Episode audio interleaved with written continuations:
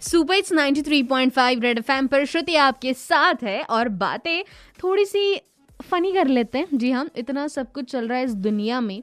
बहुत निगेटिविटी बहुत सारा एक दूसरे के लिए गुस्सा बाहर निकल रहा है।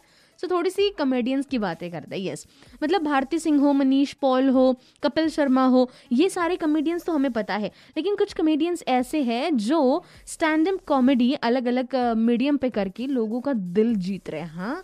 और ऐसे ही कुछ नाम मैंने ढूंढ के निकाले, क्योंकि क्या है, अभी भी लोगों के पास बहुत बहुत वक्त है। सो कुछ भी देखने से अच्छा है कि आप कॉमेडी देखो, जी हाँ और इसमें एक नाम ज़रूर लेना पड़ेगा बंदी का दैट्स उरुज अशफाक ये बंदी सच में मतलब सच में कमाल करती है, चेहरे पे स्माइल नहीं, बड़ी हँसी लाती है। और इसी के साथ अगर दूसरा नाम मैं लेना चाहूँगी तो वो होगा सुप्रिया जोशी, आका सुपार वुमन इसको ही, सुपार वुमन बोलते हैं। इसकी कॉमेडी भी काफ़ी अच्छी है हाँ मतलब कुछ कॉमेडियाँ ऐसी हैं जिसमें गाली नहीं होती, फिर भी हँसी आती है विच इज़ गुड या सो ये तो बस दो नाम है और नाम बताऊँगी आपको थोड़ी देर में, सुनते रहो 93.5 रेड एफ़ एम हँसते रहो, बजाते रहो।